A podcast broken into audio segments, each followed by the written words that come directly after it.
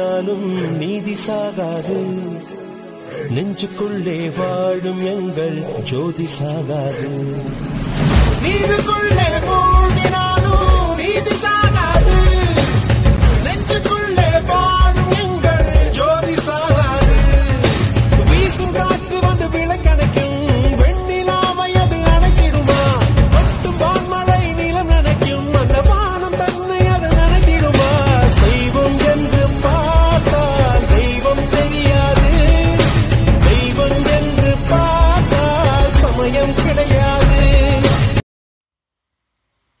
வணக்கம் மக்களே and welcome back to Tamil brand Raja. இந்த பர்டிகுலர் எபிசோடில் நம்ம என்ன பார்க்க போகிறோன்னா தமிழ்நாடு இன்னைக்கு ஸ்டேஜில் எப்படி வந்துச்சு இந்த ஸ்டேஜுக்கு எப்படி வந்துச்சு அப்படின்னு சொல்லிட்டு அரசியல் ரீதியாகவும் சரி ஒரு பொலிட்டிக்கல் சோஷியோ பொலிட்டிக்கல் எக்கானமி அந்த வகையில் எப்படி நம்ம இன்னைக்கு இந்த நிலையை அடைஞ்சிருக்கிறோம்.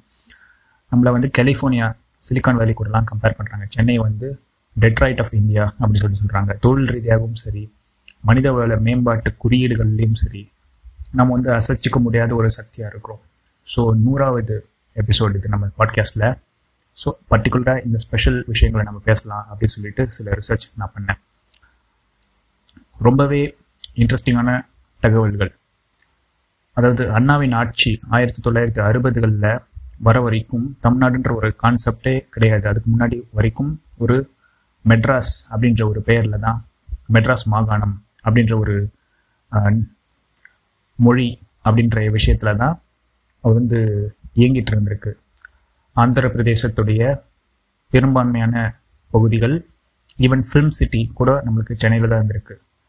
அதே மாதிரி பிரசிடென்சி காலேஜ் அதே மாதிரி சென்னை பல்கலைக்கழகம்.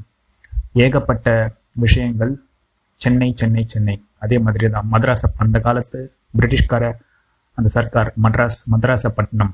அப்படின்ற ஒரு நாமக்லேச்சர்லேருந்து வந்தது தான் அந்த மெட்ராஸ் பிரசிடென்சி அவங்க என்ன பண்ணுவாங்கன்னா அந்த சிட்டி பேரில் இந்த பிரசிடென்சியை போட்டுருவாங்க. பாம்பே பிரசிடென்சி பெங்கால் உங்களுக்கு தெரியும் கல்கத்தா தலைநகரம் இந்தியாவுடைய தலைநகரமாகவும் இருந்தது. சவுத் சைடில் பார்த்தீங்கன்னா உங்களுக்கு மிகப்பெரிய ஒரு கோட்டை கொத்தளம் அப்படின்னு சொல்லிட்டு பார்த்தீங்கன்னா மட்ராஸில் தான் வச்சுருந்தாங்க. ஸோ கேரளா ஆந்திரா இன்னைக்கு தான் அந்த ஆந்திரா தெலுங்கானான்றதுலாம் அன்றைக்கெலாம் ஒரே united Andhra Pradesh Karnataka Tamil Nadu Pondicherry everything came under this Madras. So இந்த செங்கல்பட்டில் இருக்கிற இந்த மாநாடு பார்க்குறதுக்கு முன்னாடி ஃபர்ஸ்ட் வந்து ஒரு சொசைட்டியாக தான் ஃபார்ம் பண்ணாங்க. எப்படின்னா இதர சொசைட்டிஸ் ஃபார்வர்ட் இல்லாத மற்ற சொசைட்டிஸ் வந்து பிராமணர் அல்லாதோர் சங்கம் அப்படின்ற ஒரு விஷயத்த பண்ணாங்க. அதுக்கப்புறம் என்ன ஆச்சுன்னா அதுலேருந்து அந்த நீதி கட்சி அப்படின்ற ஒரு கான்செப்ட் உருவாச்சு. ஜஸ்டிஸ் பார்ட்டி அந்த ஜஸ்டிஸ் பார்ட்டியிலேருந்து பிரிஞ்சு வந்த ஒரு அம்சம் தான் டிகே அதாவது பெரியார் தலைமையிலான திராவிடர் கழகம்.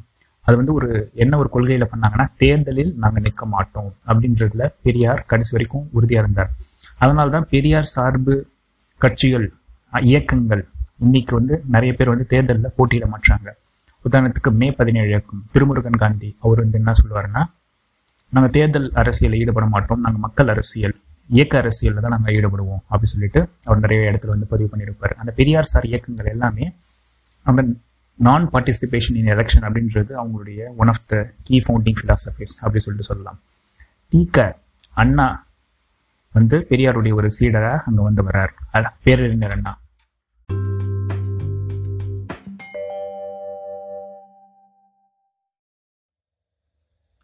ஸோ காஞ்சிபுரம் கண்டெடுத்த ஒரு வைரம் தான் நம்மளுடைய பேரறிஞர் அண்ணாதுரை.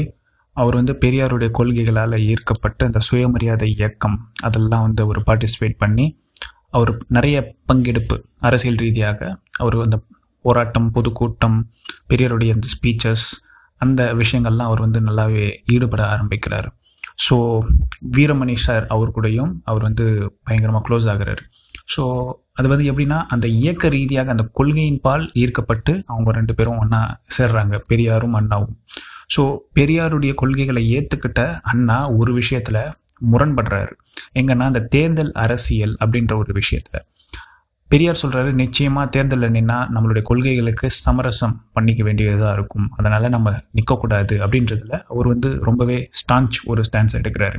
பட் அண்ணா என்ன நினைக்கிறாருன்னா தேர்தலில் நின்று ஆட்சியை பிடிக்காம நம்மளுடைய கொள்கை ரீதியான விஷயங்களை நடைமுறைக்கு கொண்டு வர முடியாது அப்படின்ற ஒரு இடத்துல பெரியாருடைய கருத்துக்கள்ல இருந்து முரண்படுறாரு. ஸோ அவர் என்ன பண்ணுறாருன்னா நாங்கள் தேர்தலில் நம்ம ஒரு இயக்கமாக நின்று ஜெயிக்கணும் அப்படின்ற ஒரு ஸ்டாண்ட் எடுக்கிறாரு. ஸோ குருவை எதிர்த்து ஒரு ஸ்டாண்ட்ஸ் எடுக்கிறாரு. ஸோ இங்கே தான் அவங்க ரெண்டு பேருக்கும் ஒரு முரண்பாடு வருது. கொள்கை ரீதியாக அவங்களுக்கு பெரிய முரண்பாடு இல்லைனாலும் அதை ஆக்டிவேட் பண்ணுற அந்த மோட்ஸில் வந்து அவங்களுக்கு நிறைய டிஃப்ரென்சஸ் இருக்குது ஸோ ஒரு கட்டத்தில் அண்ணா தனியாக பிரிஞ்சு திமுகவை ஆரம்பிக்கிறார். ஸோ திராவிட முன்னேற்ற கழகம். தீக்கால இருந்து அந்த தாய் கட்சியிலிருந்து பிரிஞ்சு வந்த இது சேய். இந்த கட்சி வந்து தனியாக இயங்க ஆரம்பிக்குது. அப்போ தான் நாவலர் நெடுஞ்செழியன் மற்ற ஆட்கள் வந்து அண்ணா கூட அவங்களுடைய தம்பிகள் இருக்காங்க. அண்ணாதுரையுடைய தம்பிகள் தான் கலைஞர் அவங்கெல்லாம் இருக்காங்க. ஸோ அண்ணாதுரைக்கு அந்த ஒரு ஆட்சி பொற்கால ஆட்சி அப்படின்னு சொல்லிட்டு சொல்லலாம். அண்ணா வந்து ஒரு பயங்கரமான ஒரு ஸ்டேட்ஸ்மேன் இந்தியாவிலே அந்த மாதிரியான ஒரு இன்ஃப்ளூயன்ஸ் உள்ள பர்சோனா அதாவது ஒரு ஆளுமை அப்படின்னு சொல்லிட்டு சொல்லுவாங்க பார்த்தீங்களா? அந்த ஆளுமை உள்ள மனிதர்கள் வந்து ஆசியாவிலே ரொம்ப சில பேர் தான் அண்ணாதுரைக்கு ஈக்குவலா அப்படின்னு சொல்லிட்டு சொல்லலாம். இன்னைக்கு நீங்கள் பார்க்குற அந்த அண்ணா நூற்றாண்டு நூலகம் அண்ணா பல்கலைக்கழகம் அண்ணா இன்டர்நேஷ்னல் ஏர்போர்ட் அண்ணா அண்ணா அண்ணா அண்ணா பேரில் தான் ஒரு திராவிட முன்னேற்றக் கழக ஒரு அதிமுகவே அண்ணா பேரில் இருக்குது ஸோ ஏன் அந்த அண்ணா ஒரே ஒரு ஆட்சி தான் அவர் பண்ணார்? நாலு வருஷமோ அஞ்சு வருஷமோ தான் பண்ணார். அவர் அந்த கேன்சர் அந்த விஷயத்தில் வந்து அவர் காலம் தவறிட்டார். ஸோ அப்படி இருந்த ஒரு அண்ணாதுரை உடைய ஒரு ஆட்சி பொற்கால ஆட்சி எவ்வளோ பெரிய ஒரு இம்பேக்டை கிரியேட் பண்ணியிருந்ததுன்னா அவருடைய அரசியல் ரீதியான கொள்கைகள் எந்த அளவுக்கு ஸ்ட்ராங்காக இருந்திருந்தா அவரால் இன்னைக்கு வரைக்கும் அவருடைய பேரை வந்து அழைக்க முடியாத ஒரு விஷயமா அரசியல் ரீதியாகவும் சரி ஒரு சமுதாயமாகவும் சரி நம்ம அண்ணாவை கடந்து போயிட முடியாது. ஸோ அந்த மாதிரியான ஒரு நிலையில் அவர் வச்சுருந்தாரு. எந்த அளவுக்கு அவர் வந்து கொள்கை ரீதியாகவும் சரி இன்டலெக்சுவலாகவும் சரி அவருடைய ஆங்கில புலமை பற்றிலாம் அப்படி புகழ்வாங்க. நம்ம நண்பர்கள் நிறைய பேர் அந்த டயலாக்ஸ்லாம் வந்து பேசுவாங்க. அண்ணாதுரையுடைய இது இங்கிலீஷ் டயலாக்ஸ் வாய்ஸ் ரெக்கார்ட்ஸ்லாம் யூடியூப்பில் சர்க்குலேட் ஆகிட்டுருக்கும் அதை வந்து ப்ராக்டிஸ் பண்ணி பேசுவாங்க. ஸோ அந்த அளவுக்கு ஒரு ஃபேமஸான ஒரு பர்சன் ஒரு மாபெரும் ஒரு ஆளுமை ஒரு பர்சனாலிட்டி அண்ணா. அதுக்கப்புறம் கலைஞர் கலைஞர் கிட்ட ஒரு நட்பு தோழமையாக இருந்த சினிமா மூலம் பழக்கமான புரட்சி தலைவர் எம்ஜி ராமச்சந்திரன். அவர் வந்து தனி கட்சி கலைஞரோட முரண் சில முரண்பாடுகள் ஏற்பட்டதால் திமுகவிலிருந்து பிரிந்து அண்ணா திமுக அப்படின்ற ஒரு விஷயத்த முன்னெடுத்து வைக்கிறார்.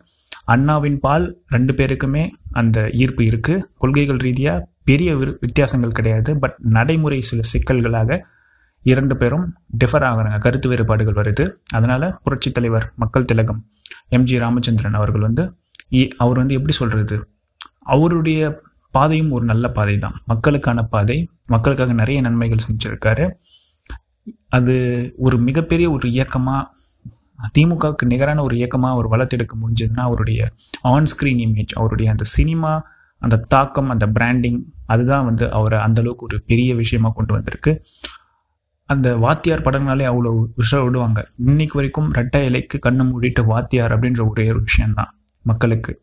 இன்னைக்கு வரைக்கும் அதிமுகவுக்கு ஓட்டு விழுந்துட்டுருக்கு. அந்த எம்ஜிஆர் மேலே இருக்கிற அந்த அபிப்பிராயம் அந்த ஒரு லைனே வரும் ரஜினியுடைய படத்தில். கம்பங்களி தின்ன வரும் மண்ணுக்குள்ளே அது தங்கப்பஸ்பம் தின்ன வரும் மண்ணுக்குள்ளே. அந்த மாதிரி தங்கப்பஸ்பம் சாப்பிட்டு வாழ்ந்த மனுஷன் அப்படி வாழ்ந்த ஊருக்கே படியளந்த வள்ளல். ஸோ அப்படி ஒரு பயங்கரமான ஒரு விஷயம். அதுக்கப்புறம் தான் அவங்களுடைய மக மகளிர் அணி அந்த தலைவு அந்த பேச்சாளராக வந்து அவங்க வந்தாங்க. புரட்சி தலைவி அம்மா செல்வி ஜெய ஜெயலலிதா. அவங்க வந்து ஒரு நல்லாட்சியை கொடுத்தாங்க. எல்லா இந்த திராவிட கழகங்களுடைய ஆட்சி இன்னைக்கு தேதி வரைக்கும் மாறி மாறி வந்துட்டு இருக்கிறதுக்கு காரணம் ரீஜனல் பார்ட்டிஸோட டாமினேஷன் இங்கே ஸ்ட்ராங்காக இருக்கிறதுக்கு காரணம் இந்த மக்கள் இந்த மண்ணினுடைய இதோடைய ஃபீலிங்ஸை புரிஞ்சிக்காமல் எந்த ஒரு எக்ஸ்டர்னல் ஃபோர்ஸாலையுமே இங்கே வந்து ஆட்சி அமைக்க முடியாது. ஒரு அவங்களுடைய கொள்கைகளை நம்ம மேலே திணிச்சு என்றைக்குமே யாருமே ஜெயிக்க முடியாது. நம்மளுடைய ஃபீலிங்ஸை புரிஞ்சுக்கிட்டு கூட நின்னாங்கன்னா ஜெயிக்கிறதுக்கு வாய்ப்பு இருக்குது அப்பயும் கூட மக்கள் ரொம்ப தெளிவான மக்கள் அவ்வளோ சுலபமாக மயங்க மாட்டாங்க மதிமயங்க மாட்டாங்க. ஸோ இந்த கதையினோட இது வந்து நான் சொல்லியிருக்கிற வந்து ஒரு மெயின் தீம் மட்டும்தான். இதிலே பல சப் தீம்ஸ் இருக்குது ஒவ்வொரு கட்சியினுடைய வளர்ச்சி. எப்படி இன்னைக்கு இவ்வளோ கட்சிகள் இருக்குது இவங்க எப்படி பிரதானமாக வந்தாங்க? அப்படின்றதுக்கு தனித்தனி கிளை கதைகள் இருக்குது ஸோ அந்த சோஷியோ பொலிட்டிக்கோ எக்கானாமிக் பிராண்டிங் உள்ள நம்ம தேவையான நேரத்தில் போய்க்கலாம். பட் அது ரொம்ப இம்பார்ட்டண்ட்லாம் கிடையாது.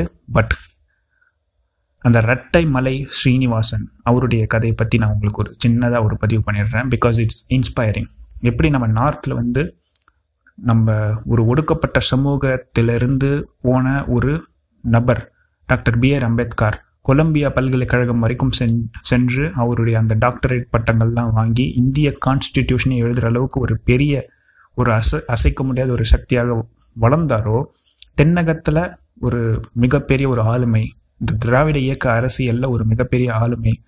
இதை நீங்கள் பல்வேறு புக்ஸ் திராவிட இயக்க வரலாறுல கூட நீங்கள் படிக்கலாம். புத்தக கண்காட்சி எங்காவது போனீங்கன்னா இந்த புத்தகத்தை நீங்கள் வாங்கி பாருங்கள் இல்லைன்னா ஆன்லைனில் கூட ஆர்டர் பண்ணுங்கள் ஸோ ரெட்டமலை ஸ்ரீனிவாசனை பற்றின பதிவுகளை கூகுள்லேயும் நீங்கள் அந்த தரவுகளை இ- இறக்கி படிக்கலாம். அவர் வந்து எப்படின்னா அந்த உதயசூரியன் பின்னாடி இருக்கிற அந்த ரெட்ட மலை இருக்குங்க இல்லையா? செங்கல்பட்டு மாநாடு ஃபஸ்ட்டு மாநாடு அதில் நடந்தது. ஸோ அவர் எப்படி ட்ரெஸ் பண்ணுவார் அப்படின்றதுனா அந்த கபாலி படத்தில் ரஜினி வந்து ஒரு உடை அரசியல் பற்றி ரஜினி வச்சு ரஞ்சித் பேசியிருப்பார். எப்படின்னா அந்த எந்த இடத்துல இருக்கோம் நம்ம என்ன எப்படி ட்ரெஸ் பண்ணணும் ஸோ அந்த மாதிரி விஷயங்கள்லாம் அவர் வந்து சொல்லியிருப்பார். ஸோ அந்த மாதிரி எப்படின்னா ஒரு ஒடுக்கப்பட்ட மக்களாக இருக்கிறவங்க எந்த அளவுக்கு அவங்க வந்து தங்களை டிஃப்ரென்ஷியேட் பண்ணி காமிக்கணும் அப்படின்ற மாதிரி ஒரு அரசியல் அது. ஸோ அந்த ஒரு விஷயத்தையும் அவர் பேசியிருப்பார். ரட்டமலை ஸ்ரீனிவாசனுடைய வாழ்க்கையும் எப்படி இருக்கும்னா அவர் ஆங்கிலேய ஒரு மேல்தட்டு மேலை நாட்டவர் எப்படி ட்ரெஸ் பண்ணுவாரோ அதுக்கு ஈக்குவலாக அவர் வந்து தன்னுடைய நடை உடை பாவனை அவருடைய இங்கிலீஷ்லாம் வந்து அவ்வளோ பக்கவாக இருக்கும் அப்படின்னு சொல்லிட்டு கேள்விப்பட்டிருக்கோம் நம்ம ஸோ அந்த மாதிரியான மனிதர்கள்லாம் நம்ம ஊரில் வாழ்ந்துருக்காங்க. நம்ம பூமியில் வாழ்ந்துருக்காங்க. ஸோ பெரியார் அண்ணா கலைஞர் புரட்சித் தலைவர் எம்ஜிஆர் ஜெய ஜெயலலிதா அம்மையார் ஸோ இன்றைக்கி Edappadi OPS so Stalin so இந்த மாதிரி இன்றைக்கி வரைக்கும் நம்மளுடைய அரசியல் நீண்டுட்டு வருது. ஸோ இந்த நூறாவது எபிசோடில் ஒரு ஷார்ட் ஒரு ஜஸ்ட் ஆஃப் தமிழ்நாடுடைய ஹிஸ்ட்ரி ஒரு அவுட்லைன் மாதிரி நம்ம கொடுத்துடலாம். ஒரு மெயின் தீமை மட்டும் கொடுத்துடலாம் அப்படின்னு சொல்லிட்டு இந்த ஹண்ட்ரட் எபிசோடில் செஞ்சுரி அடிச்சிருக்கோம். ஆல் பிகாஸ் ஆஃப் யூ உங்களுடைய சப்போர்ட் இல்லாமல் தொடர்ந்து என்னால் இயங்க முடியாது. இயங்கிட்டு இருந்திருக்க முடியாது. ஸோ இதுவே எனக்கு போதும். ரொம்பவே ஹாப்பியாக இருக்குது இனிமேல் பண்ணுறது எல்லாமே நம்மளுக்கு ஒரு போனஸ் மாதிரி தான் ஸோ தேங்க்யூ அண்ட் நன்றி மக்களே. இது உங்களுடைய ஒரு வெற்றி அப்படின்னு சொல்லிட்டு தான் சொல்லணும். என்னுடைய வெற்றின்னு சொல்கிறத விட. ஸோ ஹார்ட்ஃபெல் தேங்க்ஸ் அடுத்த பாட்காஸ்ட் எபிசோடில் உங்களை எல்லாம் சந்திக்கும் வரை உங்களிடமிருந்து விடைபெறுவது உங்களின் தமிழ் பிராண்ட் ராஜா. பாருங்கும் தமிழ் பேசுவோம். உங்களின் சக்தி மகிழ்ச்சி. Please do subscribe to this podcast if you haven't done it and மகிழ்ச்சி.